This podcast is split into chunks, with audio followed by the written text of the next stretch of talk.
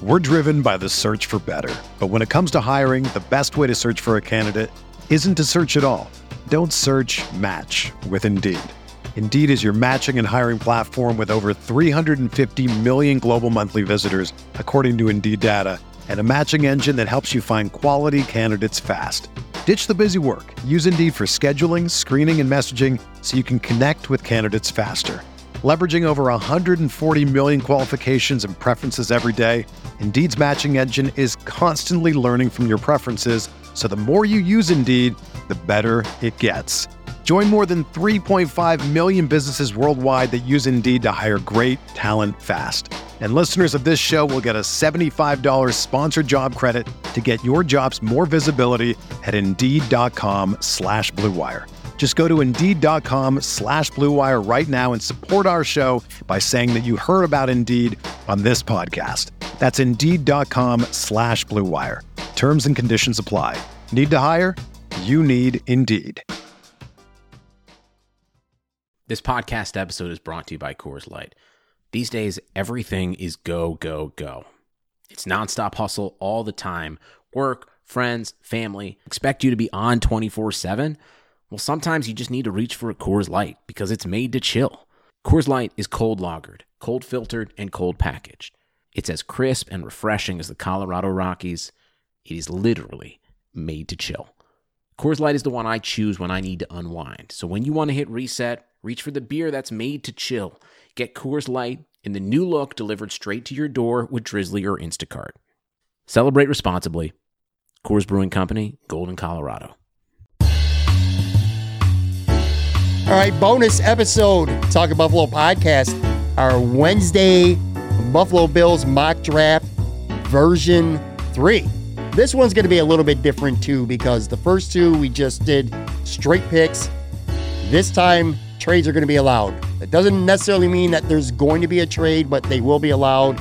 And we're doing this in real time. So we'll explore that when and if that opportunity comes about. But anyway, as always, I am joined by Cover One co host and a good friend of mine, my boy, Aaron Quinn. What's going on, Aaron? How you doing? Dude, this is now my second time hearing this music. It's good music, it's good, bro. Man. It gets me in the right mood for what we're doing, so I appreciate that. I, I, think you're the only one that likes it, though. I've talked to some people and, and they don't like it. No, but i do. So I, too bad. I am one of those guys that grew up in the '90s that liked like smooth jazz, slow jazz type stuff. So it's right on my alley, man. Elevator music style. I'm fine with it. I, I dig it. I want to preface something before we get going today, too typically, so this is dropping Wednesday morning, and I would want to tape it on a Tuesday night. But this week I am taping this late Monday night. And the reason being is on Tuesday morning, I'm going to get my second COVID shot. And I have an incredible low tolerance for pain. And I get sick pretty easily. And I just taken a precaution because I have a pretty strong feeling that at a minimum, I'm going to be down and out for a, a full day.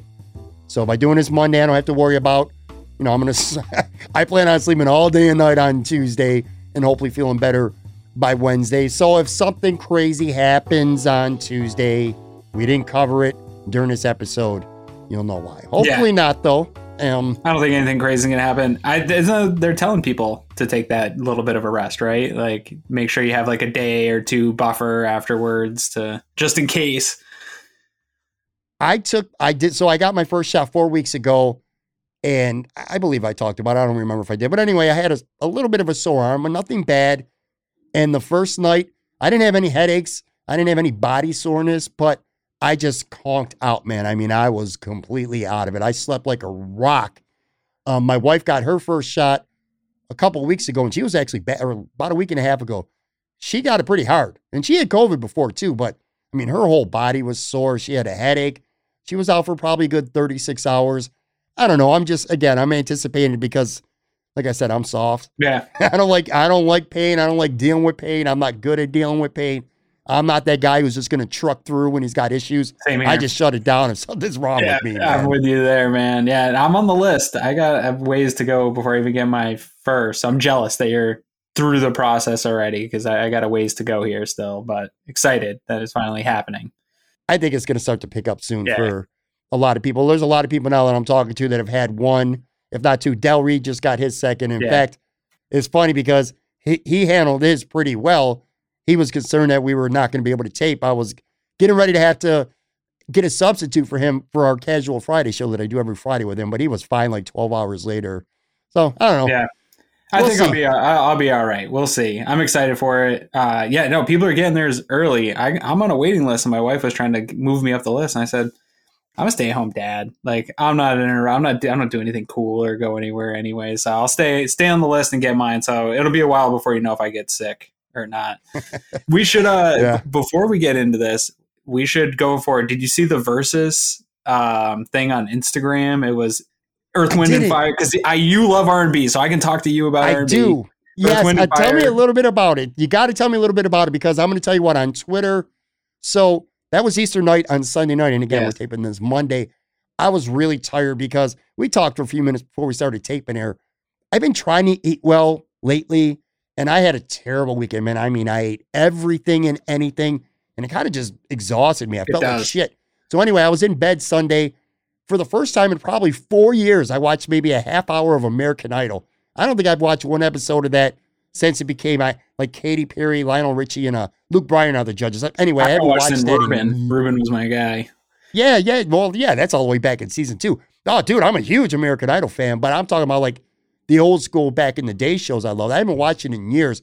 Anyway, in bed, I I started watching it for 20 minutes and I just zoned out and I was messing around with TikTok because that's how bored I was, laying in bed, just uh, relaxing. But anyway, I went on Twitter and tw- that was just dominating that Verzuz. I didn't know anything about it, Yeah. but I just heard a lot of good stuff. So- Earth, Wind, and Fire, huh? Yeah, so I don't I didn't know anything about it. I saw a promotion for it like a month ago or so and heard it's uh, a couple of famous rappers, I think, or producers started this uh, and they do it I think quarterly where they get two groups together or two rappers or two something together and they do sort of a battle online. I forgot that it was last night. Like I saw the promotion and totally forgot about it. So I didn't watch it live, but I woke up this morning and it was still trending uh, from the night before, and so I was going through the clips and stuff. And it, dude, we if they do any iconic R and B or like 80s, 90s R and B, we should watch it and do it like immediate reaction podcast because it's a cool concept, dude. I don't think a lot of these kids nowadays know all the songs that they've listened to throughout the years that were influenced by the Isley brothers and influenced by Earth, Wind, and Fire, and just how good those songs still. They're timeless tracks, man. I, after it, I listened to an Isley Brothers playlist this morning, and then Earth, Wind, and Fire. t- it was hit after hit after hit all day long. Sure. You know, I don't I don't know how I I don't know how I wasn't in the loop with that. I didn't even know about it until late last night. I absolutely would have watched it had I known. I'll definitely go uh check out some clips. Yeah, So speaking about reliving the past here, we did two mock drafts over the last two weeks. I'm gonna run through those. Before that, though, let me preface this too. Today's show, like I said, we didn't do any trades the first two. You'll have an opportunity. Aaron's doing the picks. Same concept. The computer, the draft network is going to simulate the other 31 teams. This is going to be in real time, so Aaron hasn't really had a chance to uh, study who's on the board. He's not going to know until you guys listening know. So anyway, the difference will be trades. And uh, again, the first two, and once we get, we're going to spend more time focusing on the first two to three picks. And then after that, we're just going to kind of fly through the guys. At, at that point, I think the vast majority of fans right now don't know too much about them.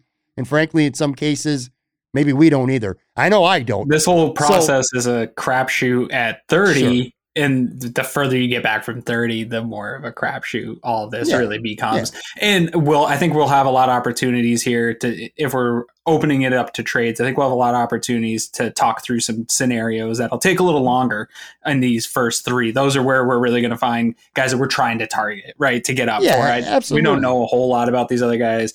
Brandon Beane might make some targeted trades in the fifth, sixth round. I'm not going to. I don't know those guys well enough to get, come pull up for him. so. Right. Yeah, for sure. And again, this would be, I mean, I don't want this to be a two and a half hour podcast Right. right, now for a Bills mock. Maybe the week of the draft, we'll spend a lot more time and we'll make that a longer episode. But for now, we're just kind of going with the flow.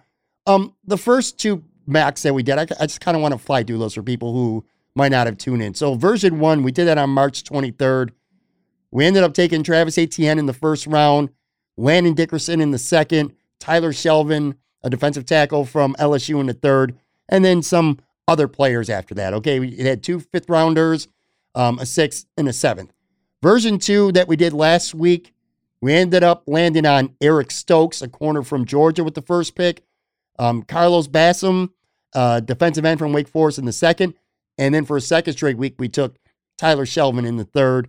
And then again, a lot of a lot of uh, guys that some people may not be too familiar with, starting with the the fifth round and uh, beyond. Anyway, as I look at this over the last few weeks, this really was a tale of two drafts. I mean, because version one was three of our first four picks were offense, whereas last week, and I don't know if we set out to do this beforehand, but our first five picks were all on defense.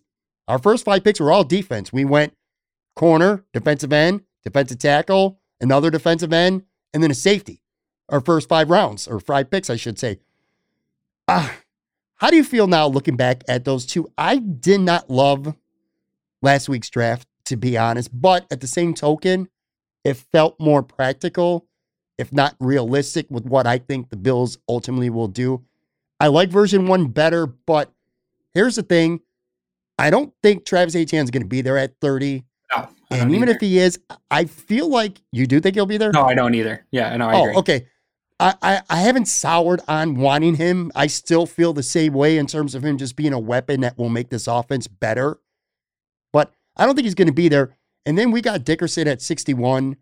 And people I've talked to say he might go in the first round. I mean, that would be at this point, and again, this was a couple weeks ago. I think it'd be borderline shocking if Landon Dickerson, an interior lineman from Alabama, was even there at uh at pick 61 in round two. I don't know. Like when you look back at these two drafts, what are your thoughts on them to I- this point? Yeah, no, I agree with your assessment. Um, that most recent draft, the last draft we did, I don't love Stokes at there. I really don't. And I, this is the argument I have with a lot of people is if we get to 30, I understand the need for a cornerback, but if there's a, a really good running back or even, you know, I think we'll talk about it a little bit later, another skill position on the offensive side that's there and it's the fourth cornerback available or the fourth best cornerback on your board or fifth best cornerback on I've seen some of these mock draft scenarios where it's a run on quarterbacks and then you're sitting there and if you want that guy either maybe have to wait till the second round and hope he's available or try to make some moves back second third round to come up and find that fifth sixth best cornerback you're talking about now in the draft maybe so I don't love the idea of just being stuck at 30 and being stuck on the idea that they need a cornerback so bad that you have to do that. I talked about this on the show with Greg. Uh, you know, we kind of just wrapped up free agency one last time.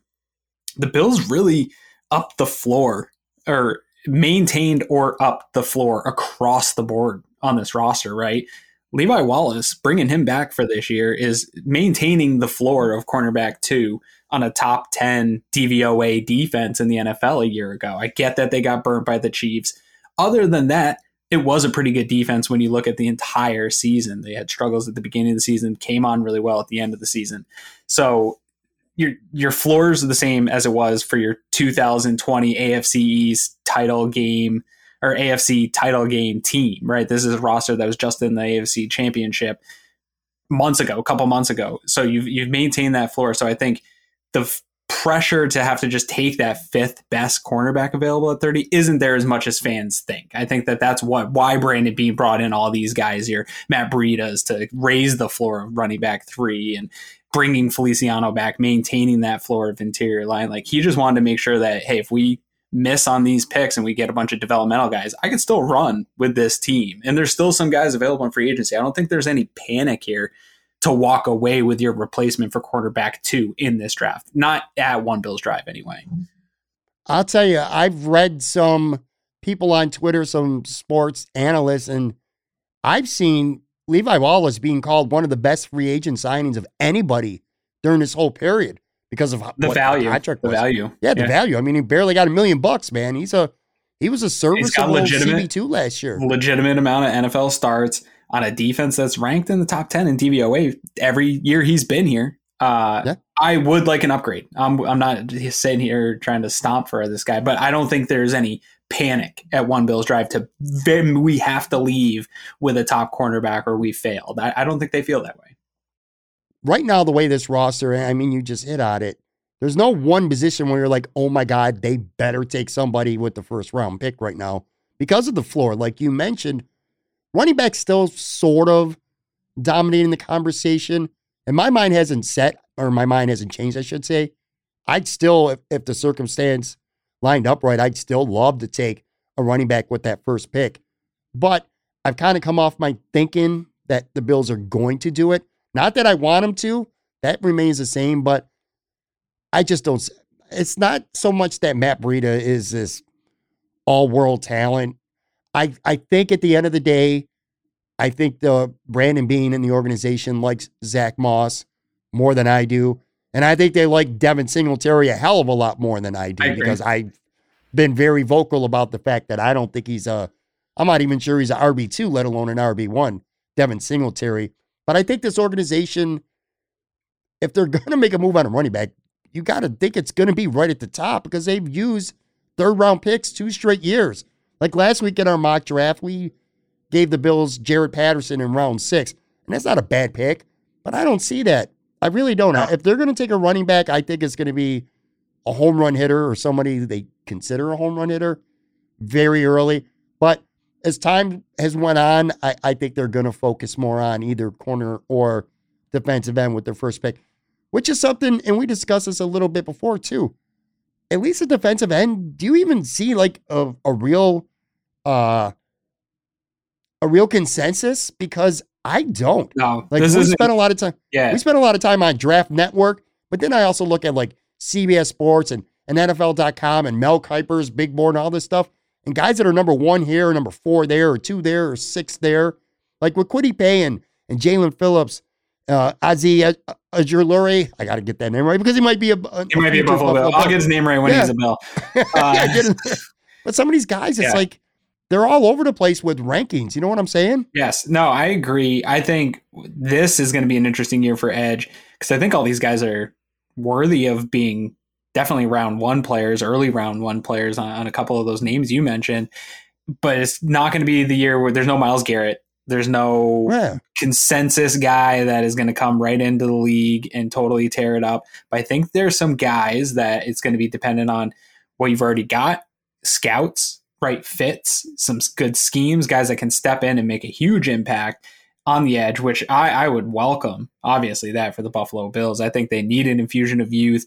And we've seen it play out in this draft a number of times that if you don't get it at the top, you're really dealing with developmental guys, another Epenesa type, maybe where you have to a slow start to the season and start to develop them slowly into the rotation.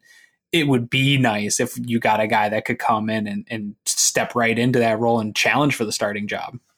It doesn't seem like there's many, if any, of these defensive ends that are like I mean, no, nothing's a sure thing, but it seems like there's a lot of question marks on all of them. There's a lot of guys that have a lot of physical potential. Sure. But they haven't, in some cases, they didn't fulfill it in college. Dominate, in a couple cases, yeah. they literally didn't even play last year. Totally. And, and then in a couple cases, they they underproduced this past year. Cornerback is to a little bit lesser of an extent. I'd say ditto. I mean, Patrick Surtain, I, I think he's a lock. He, I don't spend two seconds thinking about him. He ain't yeah. going to be around. No, he's not going to be but around. after, right, after that, like Caleb Farley, he wouldn't be were it not for injury concerns. And then you got guys like Stokes, which we picked last week, and, Greg Newsome and Jaycee Horn and Asante Samuel Jr., uh, a couple other guys that I don't know. I guess it depends where you look on, on where they're ranked because I've seen them again kind of all over the place. And it's just inter- interesting to me because these are two positions that the Bills very likely might address early.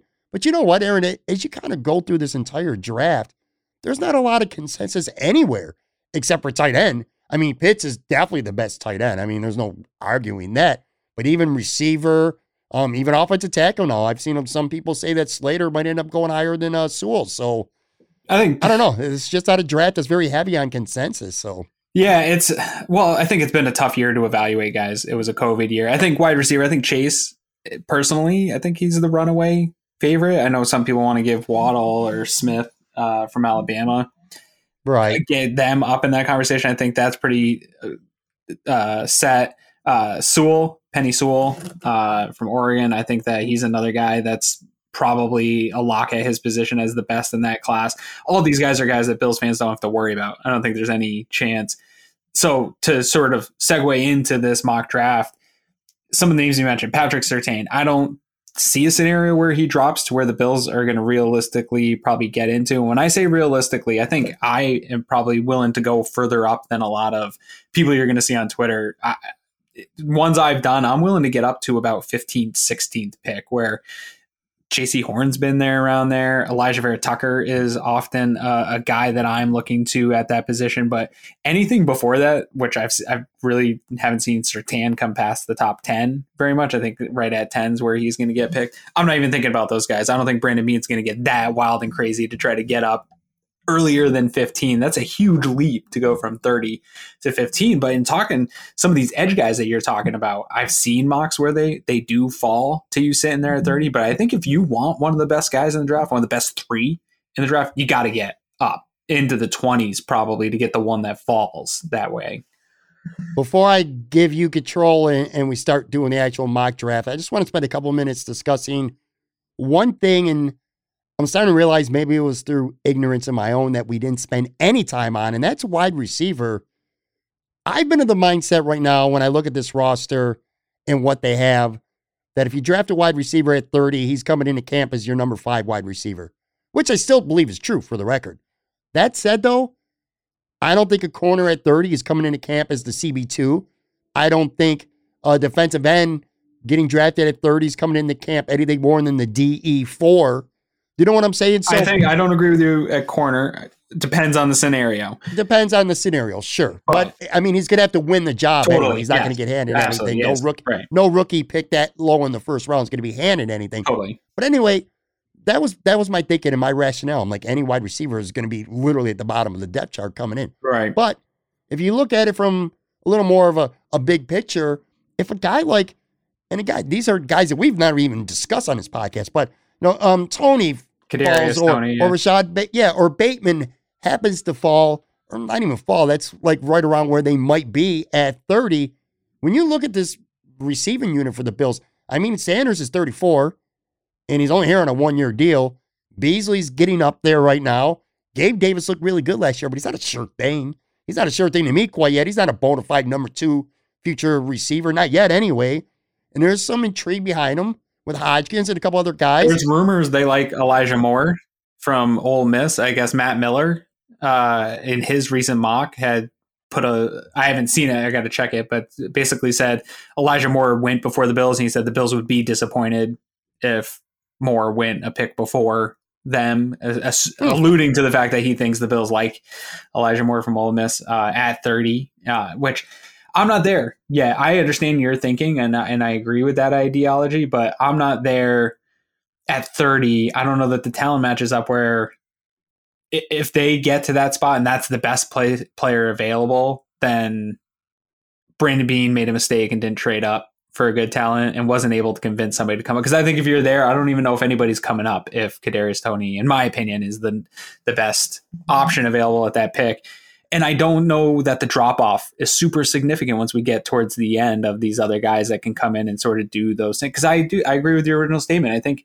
that guy comes in and he's not ahead of Gabe Davis day one. Yeah. You know what I mean? Like, and that's four deep. You're four Emmanuel Sanders or Gabe Davis. Like you're already four deep. And Beasley, yeah, he's not. He's definitely not coming in and going to contribute very early, as long as there's no injuries. injuries. Right. But you got to look. You could have the perspective of well, let's just keep feeding Josh Allen weapons. I mean, totally. There, there's yeah, a case. Sure. There's a case for that, and I think the only reason why we don't spend time talking tight end right now is because I just don't think there's a tight end anywhere near 30. It's a weird year. That is, yeah. that's that's worth it for the Bills. I mean, Pitts is going to be long gone, and I don't think the kid from Penn State, at least from what I've seen, I don't think he's quite he's valued second, at yeah. 30. He's Maybe. a second round guy, so I don't see him. I don't. I just don't see that. But anyway, uh, receiver could have an impact. Look, almost anything, almost anything is in play right now, except for quarterback, of course, and you know one or two other spots. I don't think offensive tackles in play because of the contracts that they got going on. But there's a lot of things in play. But it's just something we never talk about. So if Kadarius Toney was there, would you think long and hard about it? Well, let's see what let's see how this shakes out tonight, and we'll I I will think long and hard about it, depending how a board falls. There's been boards where I I had one today I got there and all the edges are gone, all the cornerbacks are gone, the running backs are gone. offensive line, I can probably match that value in the second. You know what I mean? Like it didn't add up. And Kadarius Toney sitting there staring at you, Elijah Moore sitting there still, and hearing the Bills like him. And I restarted the draft. I didn't go through with it. I just didn't like that scenario, so I restarted it. Uh, but you could talk me into it. I could be talked into it. And if he's we're driven by the search for better. But when it comes to hiring, the best way to search for a candidate isn't to search at all. Don't search match with Indeed. Indeed is your matching and hiring platform with over 350 million global monthly visitors, according to Indeed data, and a matching engine that helps you find quality candidates fast. Ditch the busy work. Use Indeed for scheduling, screening, and messaging so you can connect with candidates faster. Leveraging over 140 million qualifications and preferences every day, Indeed's matching engine is constantly learning from your preferences, so the more you use Indeed, the better it gets. Join more than 3.5 million businesses worldwide that use Indeed to hire great talent fast. And listeners of this show will get a $75 sponsored job credit to get your jobs more visibility at Indeed.com slash BlueWire. Just go to Indeed.com slash BlueWire right now and support our show by saying that you heard about Indeed on this podcast. That's Indeed.com slash BlueWire. Terms and conditions apply. Need to hire? You need Indeed the next Tyreek Hill, I'm going to look like a huge moron uh, if he comes into the league and is an explosive playmaker and they pass just because I, you know, they weren't sure on him. But I think let's run this scenario through because this might take us a while here to talk this through. So I'm going to stop around pick 14 and kind of take a look at the board, right? Because how this works, we got to be pretty quick uh, if we want to make a trade and get up and, and see who's there. So we're going to pause it at pick 14, see what's on the board, and see if we want to sort of target any of those 15, 16, 17 and try to get up uh, and get, you know, uh, see what's available there to, to move up and get a big piece if we want to do a trade in this first round. That sound good? The economy is made up of real people doing real stuff, and it affects everything. Which you obviously know since you're a real person doing real stuff. Marketplace is here to help you get smart about everything beyond the what of the day's business and economic news we dig into the how and the why with the real people driving our economy. From big tech and interest rates to small businesses and what's happening at the Fed, Marketplace breaks it all down so you don't have to. Listen to Marketplace wherever you get your podcasts. All right, so let's just do that. We'll roll. You'll go through the first 14. By the way, there was one trade on Monday, a significant trade. Sam Darnold goes to Carolina that doesn't have any effect on the Bills and doesn't really have any effect on this draft from a Buffalo perspective. I will say that it would probably affect most uh, off the top of my head, maybe New England or uh, what's another team? Um, Denver. Denver. two teams that came to my mind. They're yes. like maybe they might try to move up now to get that fourth quarterback. It's going to make the draft the picks nine through fifteen pretty interesting. Uh, I'll be kind of frustrated if a first round quarterback falls to 15 for New England. Um, but there's a chance that they could, you know, kind of move it. They're not going to be able to jump Denver uh, unless they do trade with Carolina. So, you know, or, or really get up there. It's going to be tough for them. I would hate if after all this time of waiting for Tom Brady to be gone, if New England was able to fix their quarterback situation after a year. So hopefully that they miss out on a quarterback in this draft or stuck where we were for 17 years, at least for a few more years. Well, I've been pretty vocal that I think they're going to do something other I than Cam Newton, but uh, we'll see. So anyway, let's go through. All right, so, so let's get to. You said you're going to hit 14, right? Yeah, so I'm going to hang out here, and we're going to go right about to pick third. Yeah, 13, 14. It just I, it's going to cost too much to, in my opinion, where this team's at here. So we're pausing at 13. All right, so we're paused. To me, it costs too much where this team's at, where we want to continue to play at. You're going to have to give up multiple packages, I think, to get up past here. You're still going to, even to get up to here, you're going to probably have to dip into the future, which I'm okay to dip into the future a little bit.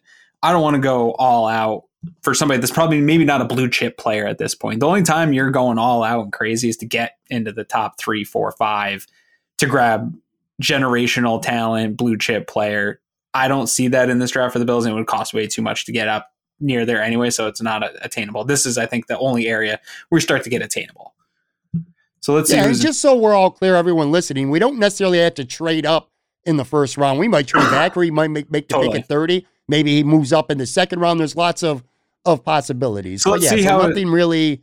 Yeah, plays out a little bit. We'll see here. So to just to run down, obviously things go pretty normal. Three quarterbacks right off the board. Pitts to the Falcons, Chase to the Bengals. Uh, yeah, pretty much normal. Surtain off the board at ten. Jaycee Horn's off the yeah to Dallas. Jaycee Horn's off the board to the Eagles at twelve. Uh, so we're sitting here. Justin Fields is still on the board. Somebody's probably going to take him soon. He's hope probably that's where uh, New England's picking next. So they're probably going to end up with him. Alijah Vera-Tucker. This is a guy I like to try to come up and make a move for. Interior offensive line, USC.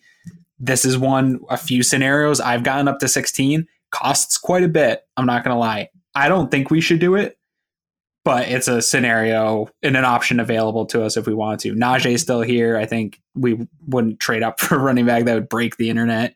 Jaelan Phillips, edge. He's here if you want him. Uh, Paye is still on the board, and so is uh, Ojulari is still on the board as well. So you're looking at two guys.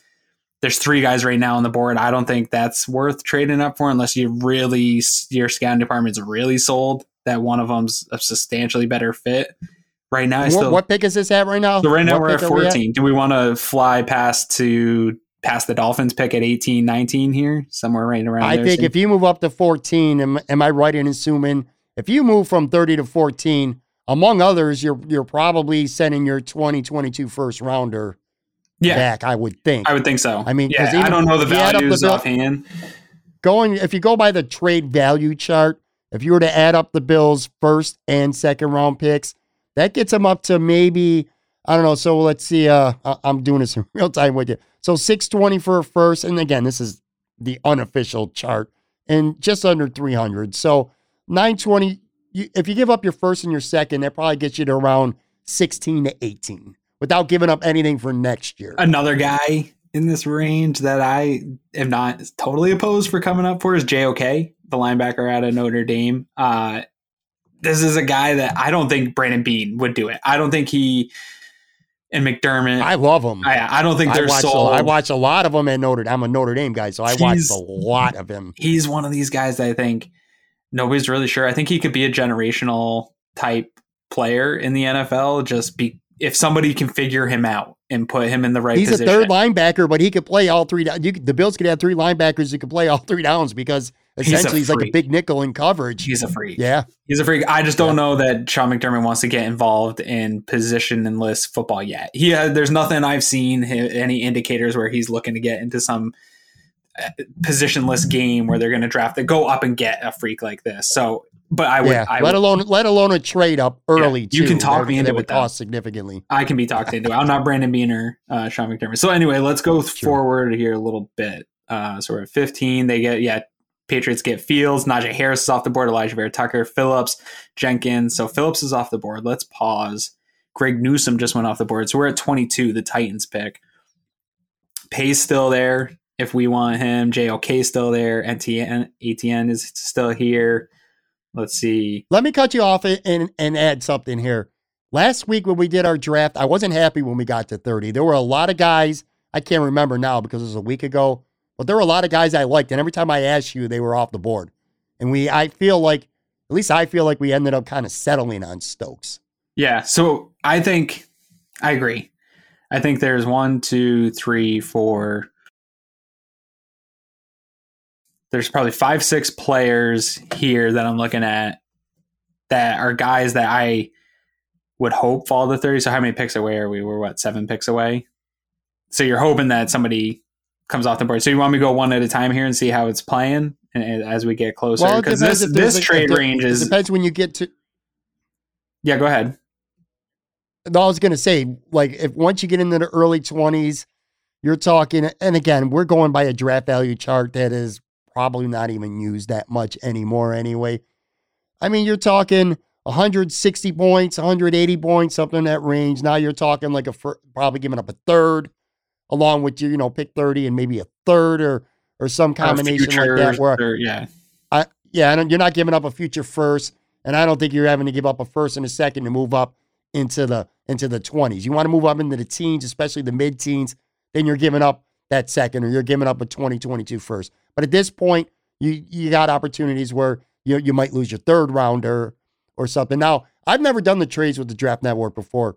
Do you propose a trade or does the computer tell you what it would cost you? It does. You propose it, and there's a little meter underneath that says how likely the trade is to succeed. Gotcha. Uh, Gotcha. And then you send it, and it, it gives you the request or denies. They also do offer trades when we get to 30. There's likely a chance to be some trades. The reason we're pausing so often, just so people listening know, is that uh, when you get to your pick, the trade pops up, and you I don't know, maybe there is a way somebody can DM me or message me, but you can't see the board when the trades come up, so I don't know who's there. So that's what we want to know who's going to be there at 30 if any trade proposals come up, at, least Right. roughly what the board is. So anyway, Newsome came off the board here to the Colts at 21. We're at pick 22, which is the Titans. Let me run and see. I'm of the personal mindset that I think the Bills would like to get a defensive end with this first pick. I prefer, I still, I love Travis Etienne, and I'm not going to change my mind about that. But like I said, I don't think the Bills are are going to do that. I could be wrong, but I would say a defensive end is far more likely. I think that's something, given Hughes and given Addison and their age and the contracts, and this is Hughes's last year. This will probably be Addison's last year too. Right. I just see it as, but again, uh, depends on how the board plays out. Maybe the Bills really like a guy that's gone and they couldn't move up for him. So So let's see. uh, go back to the draft. I went ahead of you while you were talking there. We had JOK go to the Jets, which I hate to see. I think Salah will probably do work wonders with him uh, in the Jets. Uh, Travis Etienne's off the board to the Steelers. Actually, I, I like that move for the Steelers. And then offensive tackle Samuel Cosmi's off the board to the Jaguars. So we're at the uh, Cleveland Browns pick here at 26. Ojulari's still here, the Georgia Edge, and Kwity Paye, Michigan's still here. Bills are in four picks. You're hoping one of those two. You got maybe a 50% chance. I don't know what the actual statistical odds are. Uh, Caleb Farley's still here. If one of those guys goes, you still have a chance to get a, one of the top cornerbacks coming off an injury. So I don't know how. It, let's assume that the Bills medical team feels good about him, and we're not going to assume that the back's an issue if the Bills team feels good about him, I think that gives you a little bit of insurance here where you don't feel like, hey, if we miss out on these edges, we're still going to get that good positional need. That's still up there was one of our top needs. There's three guys on the board that I think would be maybe worth moving up for at this point because you're not going to pay much to jump up three to four spots. What we got to think is, is Cleveland going to take an edge? With who they've already got. We know there was interest in Watt going to Cleveland. Are they going to try to draft an edge to go with Myles Garrett here this late? Baltimore, are they going to go edge? Saints, and then Green Bay. I know Green Bay would like to get one of the Smiths off their books uh, here soon. I don't, I don't think they're on too friendly Baltimore deals. lost Judon, so I Judon's gone. So there's some guys here. So uh, what are you thinking while we're here? Because this is the the time to think if we're moving up in this first round. Otherwise, do we just let it play out and and see if we end up with Eric Stokes again? Well, if we're going by again, going by a draft value chart that I continue to reference, you're talking about 80 points. This would normally be in that fourth round. However, the Bills don't have a fourth round pick. So now maybe you're dipping into something for 2022 because a third is too much to pay to, to move up at this point. But I mean, you could also give a third and they give you back a fourth. So there's there's lots of factors. Um, so you got two edge rushers that we like, and Farley's still there. I like Farley a lot, man, eh, but you're rolling the dice a little bit, you know. It is. Because if you weren't, Well, we wouldn't are- Be, we would. We, we wouldn't be in this conversation if teams weren't worried about his injury or, or his history. eh, He wouldn't even be a consideration at this point. So We're rolling guy the that's dice. fallen because of injury. We're rolling Yeah, the dice because we haven't seen any of his medical records. This is where you trust your medical staff and your team. There's guys every couple years that have had great college careers, have an injury towards the end, and nobody's really sure, and they drop to a team and they become Pro Bowl caliber players. Like this happens all the time. So And this isn't this is an exact science that we're doing because right now Aaron's looking at a potentially a different board Totally. than I am. Totally. So so I, I feel I my my gut tells me right now that if maybe if we're gonna move up, and, and my gut also tells me that Brandon Beane is more likely to me to stay at 30 and, and then maybe move up in the second round. I could see that happening. Yeah, I don't know, you, but you're in charge. Yeah, Whatever no. you want to do. I Brandon Beane, I think, is hard to pin down. I think he'll, he's aggressive and he'll move up anywhere. I think Brandon Beane has absolutely been making calls for the last few rounds just to gauge. He's got guys that they're willing to move up for if the deal's right and if the board falls the right way. He's got Sure. deals in place with every one of these picks. His guys are busy at every pick. That's how this organization operates. I'm going to go ahead uh, one more here. So Farley's off the board. So we got the two edges possibly still falling to us with three picks, or we can move up. I'm going to keep going. I would. So an edge just came. Oh man! So that was the worst case scenario for us. Hold on. Um, how do I see? All right, so I got us to our pick, and this is the worst case scenario for the Bills of staying at 30. So I don't even know that there's a trade back scenario. So this one's going to be an interesting. You're going to hate me for how this fell out because we should have probably traded up. So Farley came off the board, 26 to the Browns. Ojulari came off to the Ravens at 27. Paye's off the board to the Saints at 28. Eric Stokes, who we took last week, and we were just kind of mad that we took, is off the board to the Packers. So we're sitting here at 30 with Javonte Williams as the best rated player per their predictive board uh, from North Carolina, the running back. Jayson Oweh, I think is how you say his name. Jayson Oweh from Penn State, the edge. This is not a guy that's a Bills system fit guy. Otherwise, I'd be happy that we still have an edge. He's more of a three-four guy, Yeah, isn't he? He is a more of a three four guy. I don't know that the. Sometimes it happens where guys convert players. I don't think McDermott is up for a project that like that with pick thirty. Um, so you have uh, Christian Barmore, the interior defensive lineman from Alabama. I'd be fine there, but that takes our guy uh, Shelvin off the board later on, which he's been falling to us consistently there, and I like the value there. Um, so we're stuck here uh, right now. Kadarius Toney's on What the about board. receiver? Yep, so Kad- What about receiver? Something we talked about earlier in the show before we started drafting. Terrence? Terrence Marshall Jr.'s here, LSU. I don't have a ton on him. I haven't looked at receiver all that much because I don't know that it's a need, but maybe I should because this is the second time today um, here, and receivers are some of the best players available. We have Kadarius Tony, wide receiver, Florida, here at 37. And then Elijah Moore is uh, their 41st rated player. He's sitting there from Ole Miss, the wide receiver. There's a couple offensive tackles, but I agree with what you said earlier. Uh, Now that Daryl Williams uh, has signed for three years. When I when I was here at 30, I was taking offensive tackles all before that signing. Now I don't think that's a possibility to take an offensive tackle this early because then you're just kind of got a log jam there, which is nice, but it's a little unnecessary. Landon Dickerson, a guy we took I think in the second round two weeks ago. Sitting here for with the, he's the 43rd rated player, so it is a little bit of a reach, but not if he's closer on your personal board. Creed Humphrey is another guy. So there's guys. I think there's good players you can still get here at 30, but I think this is probably the worst case scenario of what happens if you get to 30 and you're stuck there. Because I don't know. Everyone's going to say trade back. Who's coming up for any of these guys? I don't know.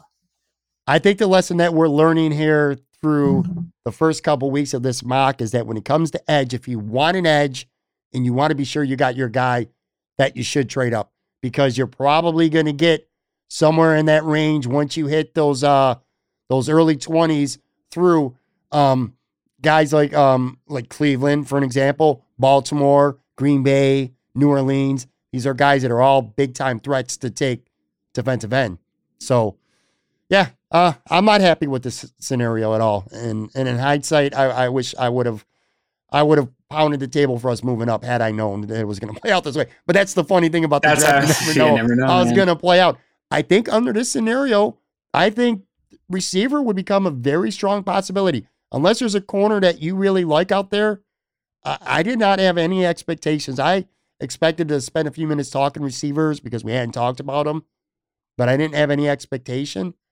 But somebody like Toney might be uh might I mean he's not going to help you though in day one. I, I don't know, man. I think this falls Uh, to the, if if this scenario happens to the Bills, this is truly a scenario, in my opinion, where if you can't find a trade back partner, you're really just taking what you believe is the best player available because you're going to run if into some of these situations where if it is a wide receiver, yeah, maybe he's not participating a ton in the first half of 2021, but you've got a good player on your roster versus stretching so deep for a need. Because at least compared to their board here that we're looking at, when you start looking at cornerbacks, uh, you have to get down into the 50s. So we're at pick 30, and they're talking about 24 picks away value wise, where you'd be getting Kelvin Joseph or uh, Aaron Robinson or Asante Samuel Jr. These are players I like Aaron Robinson. I like Asante Samuel Jr. I do not like them at 30 as for right. versus getting a Kadarius Toney. You know what I mean? Like you're talking about getting the fifth, sixth, seventh best cornerbacks, in my opinion, second round guys that I think are second round players. You're talking about getting them at 30 and just letting a playmaker potentially walk. So I'd be fine with Toney, or even we heard Matt Miller say that the uh, Bills like Elijah Moore, although I, I, I, don't believe really any of those rumors that get to guys like Matt Miller this time of year necessarily. I think that everybody's trying to spin something, but if they do like him, he's there at 30. If he's the number 30 or 28th player on their board, that's who they're taking. Well, let's put ourselves in this scenario. We did not trade up, and let's just say, for the sake of discussion, even if the Bills want to move back, just wanting to move back doesn't always get it done. There has to be two to tangle. Maybe somebody doesn't feel there's good value to come up to 30. So essentially, the Bills are stuck at 30, and this is the way the board played out. You're the GM, you're making the pick. So I'm going to leave that to you. So make a selection. I I think there's a good argument to go with the interior defensive line here. Christian Barmore. There's a lot of people that aren't sold on Ed Oliver. I am. I what I would like to see is just continued youth infusion along all aspects of that defense. So I think there's a good argument there. But for the, the sake of where we're going, how much we've talked about wide receiver, I think Kadarius Toney is probably I have him rated higher as a player here. He's looking at this. I, there's a couple linebackers that I have maybe rated higher. I don't know that I want to take a linebacker there, so I'm going to go mix of p- possible positional value. Uh, plus a player that I've rated high, and I think we go with Kadarius Toney out of Florida, and this is the first time I've taken him in a draft. But I, I like the player, I really do. And I think you allow Daboll to find ways to scheme up things. And here's the other thing: we talk about the uh, raising the floor. Oh, I got to pause this draft now because we're in the second round. Sorry, you, we're talking about raising the floor. Isaiah McKenzie's no lock for this roster. They brought in a bunch of return guys after that for practice and signed some return. They signed the old Falcons return guy. Like they're they're making moves, and they've been uh, known to be scouting some speedster type guys later in the draft too. I don't think they're totally comfortable just saying, "Hey, welcome back, Isaiah. This job's yours." For the taking. If somebody beats him in camp, they're totally his contract does not prevent them from moving on from Isaiah McKenzie. So I think, yes, we say wide receiver doesn't have a role, but I, I think Kadarius Toney might be better than Isaiah McKenzie. And I think he comes in and beats Isaiah McKenzie day one. You have maybe it's not a lining up wide receiver role, but you have your gadget guy and punt return guy who's producing in 2021. Everything you said, and also let's not lose fact of that you you build your team through the draft, and this draft is not only for 2021. This totally. draft's for the next for the foreseeable future. So maybe younger. he doesn't maybe he doesn't have the greatest role on this team as a rookie, but again, with Sanders probably only here for one year, and we'll see how things play out with Cole Beasley over the next year or two. It it does make it more sense. sense. I'm kind of being talked into it myself, but it's just something I did not expect. So we're gonna move into round two here. Yep. There's two guys that I want to I'm interested in that we've taken. I my favorite picks of our first two mock drafts have been our second round picks. Okay. We took Landon Dickerson the first time, and we got Carlos Basham the second time, a defensive end from Wake Forest that I've been reading some pretty good things about. I like Basham. Yeah. This might be a position where maybe the Bills do want to move up because, well, maybe I don't know how it's going to play out on the draft network board. But I told you this before we started taping. I I haven't seen a scenario. Everything I'm hearing, Landon Dickerson probably ain't going to be there at 61 for the Bills if they want him. But anyway, between them two, those are two guys that we've taken that I'm very interested in. So I mean, you're running the draft there oh, yeah. and see how it plays out. I'm at the Carolina Panthers pick at 39. Uh, so guys that may, we've talked about the Bills being sort of associated with or maybe potential interest. Elijah Moore off the board to the Jets. That doesn't matter. We've already taken a receiver, so we don't care.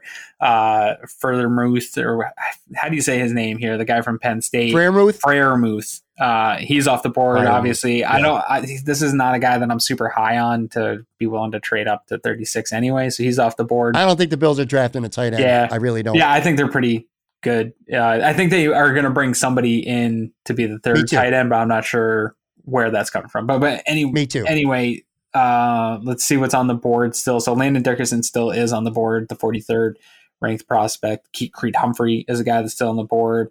Uh, Rousseau, Gregory Rousseau out of Miami, still on the board. I think that's a possible target in this round if you want to come up and, and get an edge.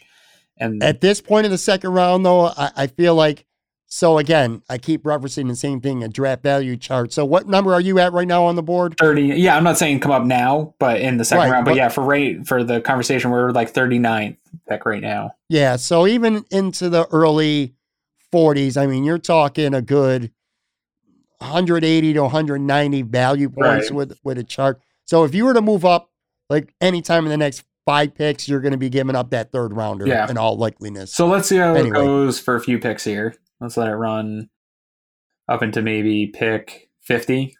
Get up into the 50s, see? Yeah, because I think that's a realistic. I could see Brandon B moving up eight to 12 spots in the second round if he likes somebody. Right. I don't see him moving up 18 spots because, again, he's going to be giving up a lot. But once you get to eight to 10 spots, like. And nothing crazy 61. came off the board for us here. Landon Dickerson just went off the board at 49. So that's a guy that we were potentially targeting. So in this scenario, would have had to get up past 50, but we still have Creed Humphrey is sitting here, Rousseau sitting here. Again, I think a guy you could target. Asante Samuel Jr., a player I really like. He's sitting here. Uh, Aaron Robinson. So interests me. Yep. Aaron Robinson's still sitting here. He's the 60th ranked player. Uh, past that, Carlos Basham's the 68th ranked player, so he's still sitting there.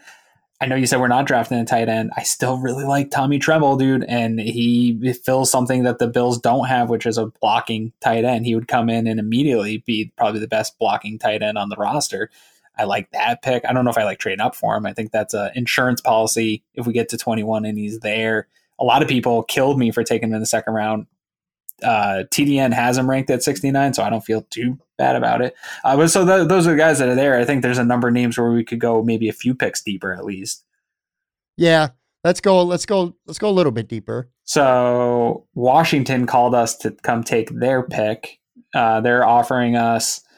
They want our second and our fifth. So 61 and 174 for 51.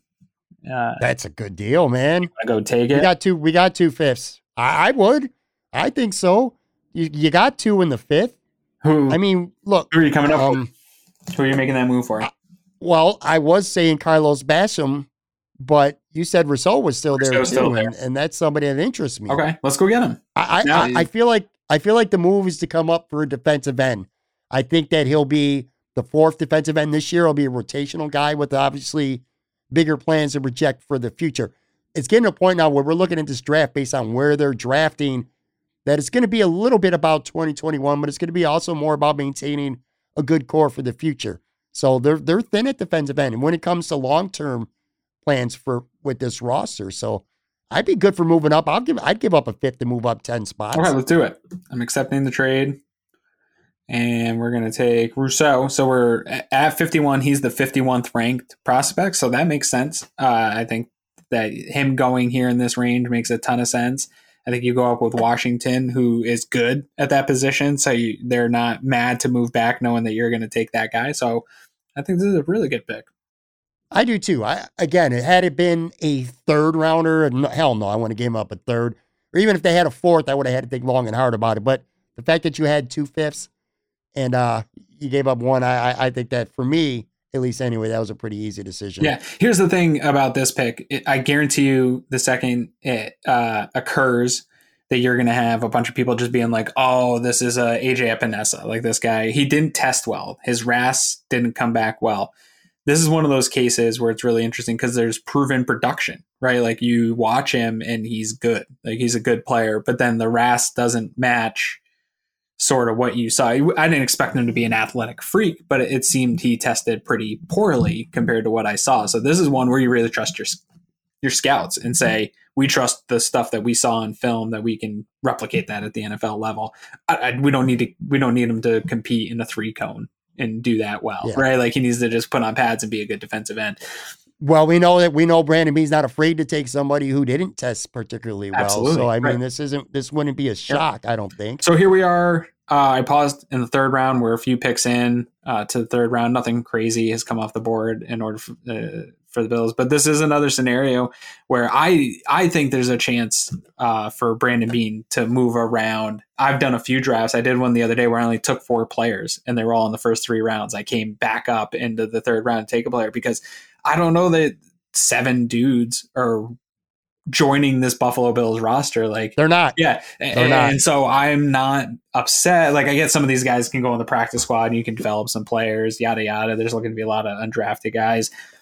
I would rather get four picks in the top 100 than leave with seven picks. So I don't mind coming back up here to get a better player at some point. So guys, we have available. Carlos Basham's still there, although we've taken an edge. I've double dipped at edge before, but I think fans would lose their shit if we took. There's a fair case for people who say, well, I want as many rookies as possible so you can get them on cheaper rookie Sure. deals. The problem is there's only 53 people on the roster, and they, there ain't seven rookies making this roster this year. No. Unless a lot of guys get hurt in camp, then that might change the game. But out, outside of that, hell no. Yeah, no, I agree. Uh, and so Basham's here. I, again, I don't think they double dip with a trade up. Twitter would break. Tommy Tremble is here. He's the 69th rated player. We're sitting in the 70s now. So this would be a value to come up and get that guy. Uh, Melifonwu is still here. He's the 77th rated player. You're getting pretty close to Is that. he pick. really? Yeah. Uh, I, I like him. He's a guy that has fallen uh, to the Bills a couple of times in third rounds that I've seen, but I think if you want him, you got to come up. And I don't think he falls all the way to where did the Bills pick here? That 93. Yeah, I don't think he's fallen that far. So he may be a guy. Where are we at right now? We're at the 70th pick. Uh, Oh yeah, man. I mean, you're you're talking 23. He's not going to last 23 picks, No, but you're also paying a very big price probably if you're going to move up to get 23 spots. Totally. So yeah. so you might have let's see. Let's go a few more and see what happens here. So Sure. we're gonna just let it run. Trembles off the board.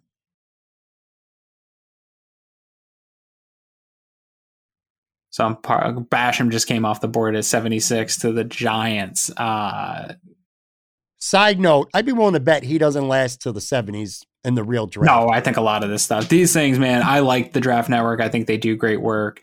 None of these mock simulators are gonna be right. That's the crazy thing about this, man. Like you can run through so many simulations, we don't know. But I, there's a bunch of these guys that NFL teams are probably laughing at when they run through, and they're like, "There's no way, there's no way that that's happening." Uh, so we're sitting here. We're at 77. This is where uh, Melifonwu would be the he's the 77th rated player. So the Bills are a little bit closer here. He's the third best rated player on the board uh, for the draft network. So if you want him, you got to really come up here in the next pick or You're two. going about 100, 100 draft value points up. So he's probably, and again, they don't have that fourth rounder this year. So my hunch would tell me if you were going to move up to this spot, you're probably going to include some middle stuff from 2022, which Sure. it's not, I'm not, I'm, I'm, not, like, opposed to it. I do it all the time. Right. Um, Right. Nazar Dean's still here, so I think that gives you some insurance. He's the 92nd rated player. I like him a lot, but again, this gets into position, you know, or positionless players in football, and I don't know. I'm not sure what the Bills are thinking about that, but I understand why people love that fit and see that fit. So he's still there though for you as insurance uh, here in this third. And there's some other guys if you get stuck there. Shelvin's still here. Uh, he's the 107th rated player. I'd be happy to leave here with Tyler Shelvin again. I will take him every draft if that's how it falls. I'm not worried Yeah. about falling to 93, essentially.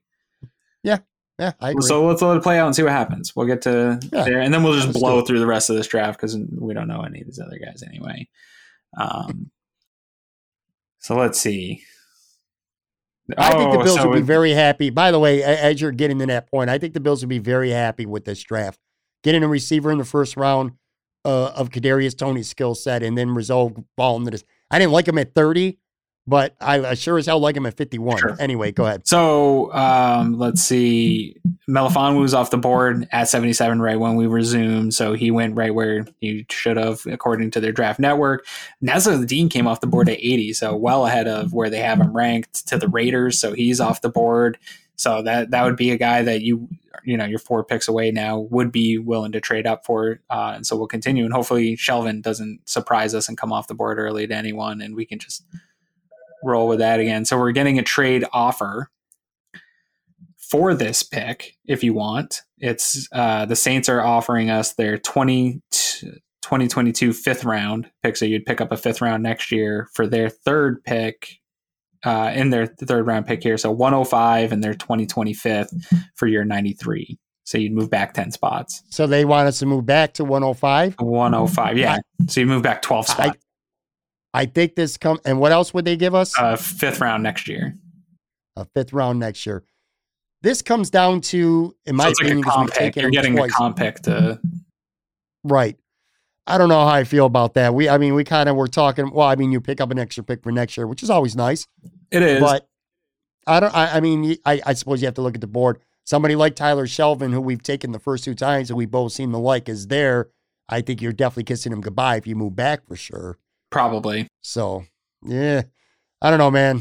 I, am not. Lo- I'm not loving it. Yeah, I don't think it, it doesn't move the needle. Charge, it doesn't move the needle enough for me to honestly go crazy. There's a couple guys here that I'd be happy to take going into 2021 for the Bills. Uh, Kenneth Gainwell, the running back out of Memphis. I know you said probably maybe not an investment. I like this player a lot. I don't think it's the kind of investment that Bills make. I think this is similar to like a Zack Moss, the last two third round running backs they take. I, I think you're making sort of a similar move here. So probably not going there let's see, Ben Cleveland, interior offensive line out of Georgia. I love this guy. Uh, I'd love to add him to that room and hopefully could push uh, to compete with Feliciano. I'd love to see Feliciano get lose that job to an up and coming rookie. I think that'd be fantastic. If not, I, I think he's a good interior offensive lineman that could step in and be better than the depth that they currently have. So that he's still there. Tyler Shelvin is still here, interior defensive line. So I'm happy with any three of those picks uh, for me personally at this point with, with, the way this draft's going for us. Um, do you have any strong feelings either way? You want to take Shelvin again, or do you want to switch it up and go the interior offensive lineman? Um, I think what we're doing right now indirectly is giving Levi Wallace a vote of confidence the way this first uh these first three rounds have played out. But I do kind of agree. I could see defensive line. I've liked Shelvin because we've taken him the first two times. However, I, I mean, admittedly, not knowing a lot about the player itself, the interior offensive lineman, I think a guy in the third round potentially could come in and compete to start. I don't think Jon Feliciano's the lock to start that everyone thinks he is. So, I mean, again, not, not knowing a lot, not knowing a lot about the player, um, I, I, feel like there's an opportunity for somebody to come in and uh, and contribute, if not start pretty much right away. Yeah. Uh, I'm t- I'll take Cleveland. Draft Network doesn't seem to agree that that's a need interior offensive line, but I think it is. I think that it. Um, I agree with you. I don't know that Jon Feliciano's a lock to start. I think that his money doesn't prevent me from going out and getting a guy that can usurp him. I think they want they would like Cody Ford to start. I think that there's a they want to see if he's that guy that can be a starter. I don't think they want to push yeah. too hard there. I think they'd like a good insurance policy for if he can't hold up. And I, I think that a nice insurance policy is Jon Feliciano, right? Like that's why they're, you have a Jon Feliciano. Agreed. And they're addressing offensive line to free agency with a bunch of uh, depth guys. But again, a guy in the third round, Ben Cleveland, who knows, man? Maybe he could come in and, and push one of those guys. More likely for me, Feliciano, first first playing time, if not to be a starter. So while this is, I'm good with that pick. This is running through the fourth round, and uh, obviously we'll get to our fifth. We'll just blow through those picks. But let's talk. You said this is a a vote of confidence in Levi Wallace, and I can see that, and I agree. I think that floor is fine uh, if they run the season, but there's still some free agents out there available that if they whiff totally on cornerback in this draft, and this goes back to what I was saying earlier, that I don't think there's any pressure in one Bills drive to make sure you walk away from this draft with a cornerback. I think they're they're happy to let it see how it plays out. If a good one's available at 30, they're happy to go get it. Maybe they're willing to trade up four or five spots to make sure they get the guy that they like. But I don't think they're crazy amount of pressure for them to get up and, and do this because I think that they can go get a Richard Sherman, they can go get a Casey Hayward. There's guys out there on the free agent market where fans don't want to hear it. Fans want to see more athleticism and a young guy that gives them hope but Brandon Beane and Sean McDermott have shown year in and year out that they're happy to add veterans to this team and milk every bit of production out of them, and that they can hide some deficiencies from cornerbacks and get the most out of cornerbacks. They they feel confident that they can do that. So I don't think the pressure's on them to get the cornerback two in this draft. Yeah, you're getting some you're getting some veterans that are still out there in free agency and is getting to the point where a lot of them are not going to sign anywhere until after the draft because teams are kind of in a holding pattern because they want to see like, for an example, if this plays out the way it is for Buffalo, I don't see the Bills making any more significant free agent signings, certainly before the draft. No, And who knows yeah. about after? We'll see. But my point was a guy like Safe, just to use him as an example, because you brought him up, Richard Sherman, the Bills might be interested in him on May 1st. They're not necessarily interested in him right now. They want to see how the draft plays out. Maybe they like a corner a lot and they get him in the first round and the board played out better for them than it did for us. Right. That's a good point. Yeah. That's fair. Uh, so right now we're sitting here at the fifth round pick, 161. Atlanta's on And we only got one, and we only got one, right? Yes, because we've already gotten rid of one. Uh, Atlanta is willing to come up for that. They've called us with an offer for their pick at 182 plus a 2022 seventh rounder. Uh, so we would get their an additional seventh rounder next year, and they'd have to move back six, uh, 21 spots. Uh, Eh, I'm not team trade down yeah, that's in fair. this scenario, Yeah, man. so let's look uh, real quick. I'm just going to run through what's here. Marlon Williams is a guy we've taken a few times. I'm happy to take him. Eh, Well, no, we took receiver already. Son of a gun. yeah, we took Kadarius Toney okay. first. So yeah, no, let's look here real quick. We'll take uh, Divine Deablo, the safety. I, I thought we had a good. We got him once, and I'm happy to take him again. Um, Yeah, I like him. I did a little bit. I didn't know anything about him before last week, but after taking him last week, I did some research, and he seemed like a pretty good fit. He's a good fit, and I think you know, there's no better unit to learn behind uh, than Micah Hyde and Jordan Poyer. I think you you bring in a young safety like that and let him learn a few years and sort of play that Dean Marlowe role. I'm happy to have a guy like that, but I think there's a really good chance that Dean Marlowe's back on this roster, though. Uh, yeah, but he's not now. he's not so now.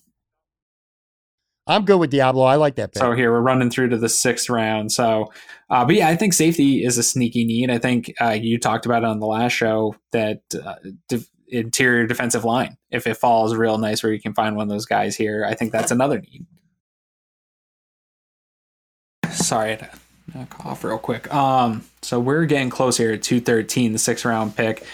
Uh, this is where I'm typically taking the wide receiver prospects kind of kind of to your point, you know, depending on how that 30 shakes out. This is a place where I feel like you can take a guy and possibly store him on the practice squad if you're in the sixth round. it's the more likely scenario, I think, for the and there's a bunch of taking a names receiver here. at 30. There's a bunch of names here uh, that the Bills have either interviewed or liked or been in on. There's uh, Cornell Powell is here.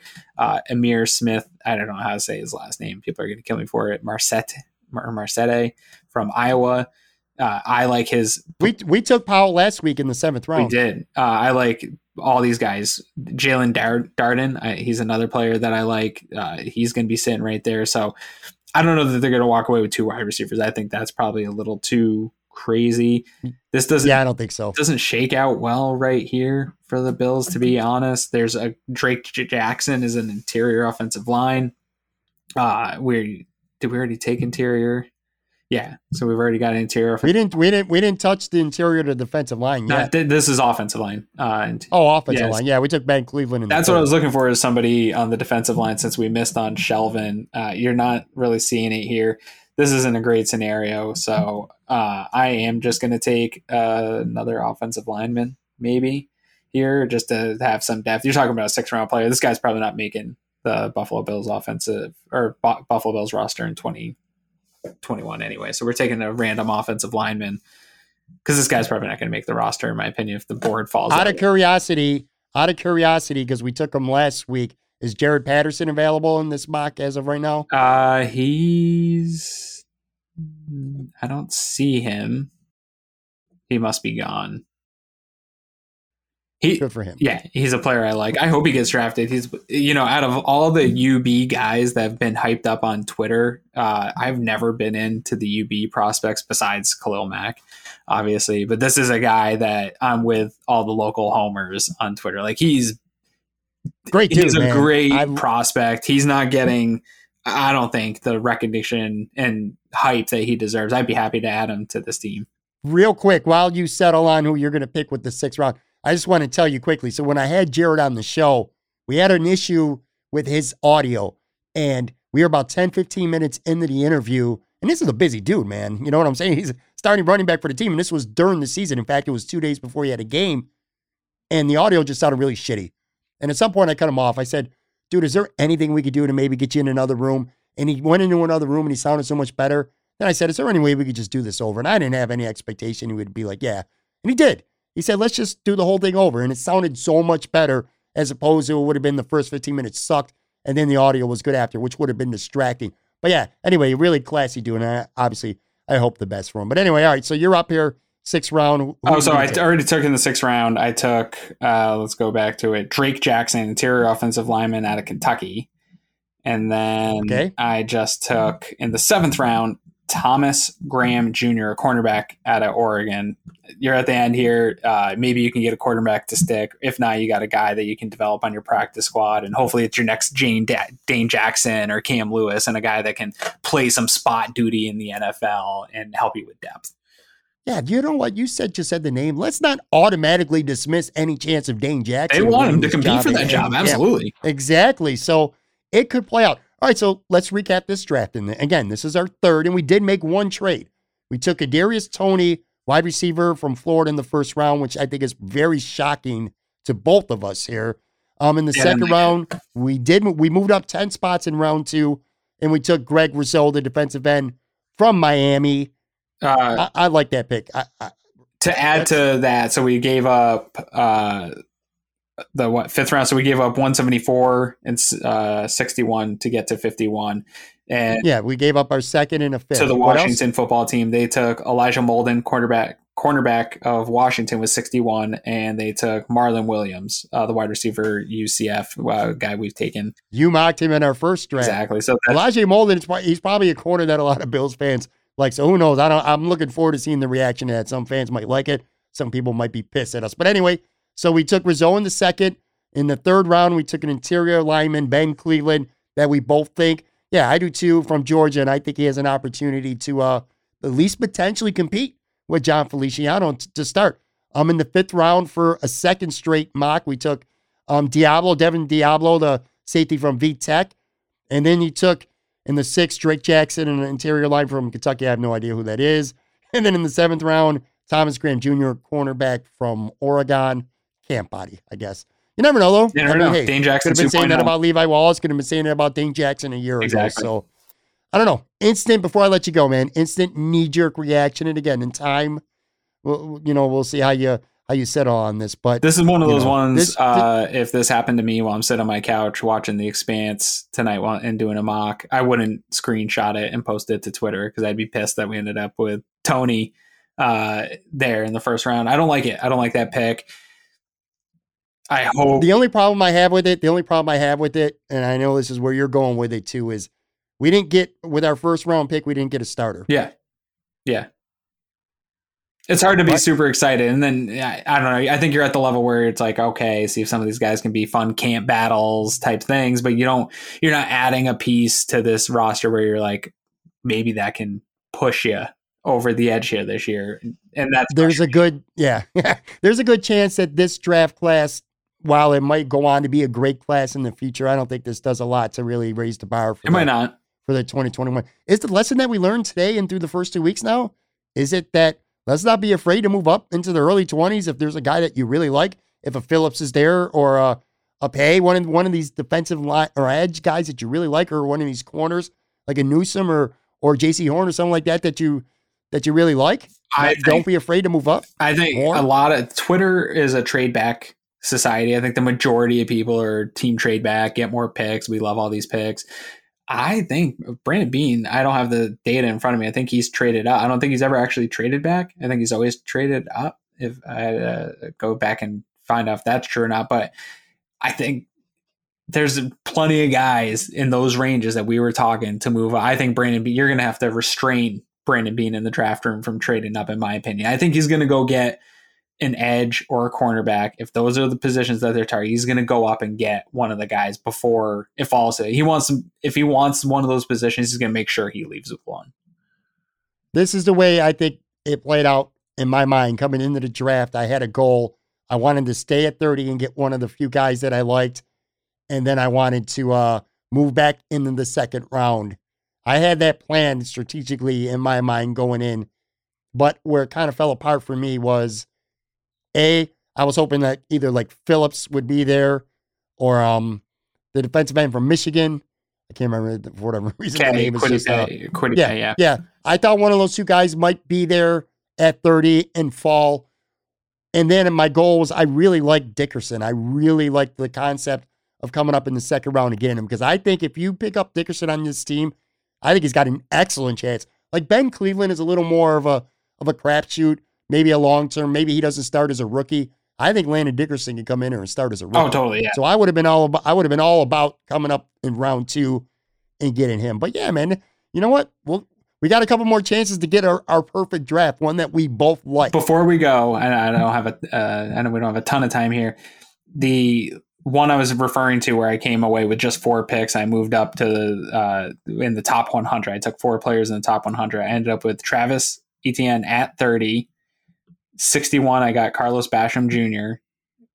Ifeatu Melifonwu at 71. And then at 90, Hamsah Nasirildeen. So that was my four players that I walked away with. Pretty happy. I think all those guys come in and play on this Bills team this year and contribute. I don't know much about the fourth guy, but the first three that you said, I would love that draft, and I think most fans would definitely. Uh, so that was fun. That's the fun that when you play on the draft network and you get one of those. You screenshot that thing and you save it. Yeah, because there's a. I think there's a chance Beane gets pretty crazy. I don't think he's leaving with seven players. I think less is more this year, and I think if you could, if you have the chance to get uh, more players in the top 100 that can participate in this season and, and get you over the edge, it'd be silly, in my opinion, not to.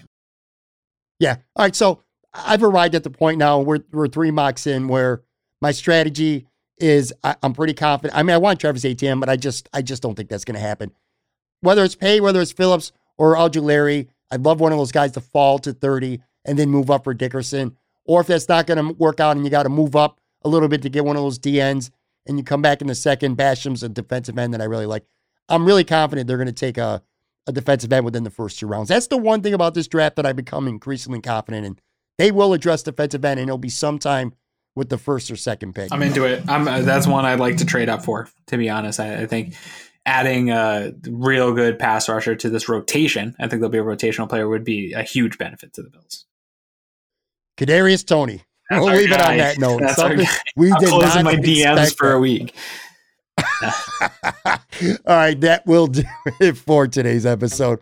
Big thanks again, Aaron Quinn, co-host of the Cover One Buffalo podcast. Go check that out. Him and Greg Thompson, they do an awesome job. Give Aaron a follow on Twitter at Aaron Quinn seven one six. All right, three down, three more to go. I like the fact that we opened up trades. This was a little wild here kind of figuring things out on the go. But yeah. kind of like the uh, I kind of like the the weirdness of it all and, and the unpredictability. So anyway, as always, bro, thanks for joining, and uh, I'll talk to you next week, man. Thanks, man.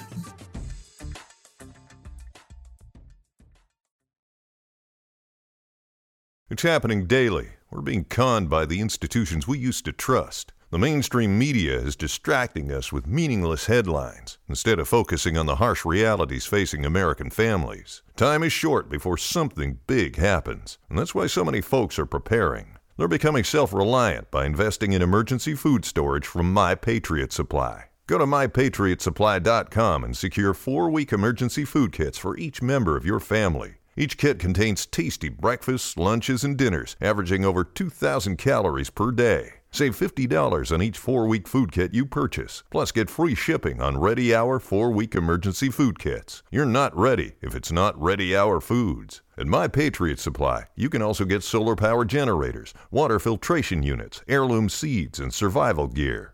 Order by 3 p.m., and your unmarked boxes ship the same day. Shop MyPatriotSupply.com today. MyPatriotSupply.com.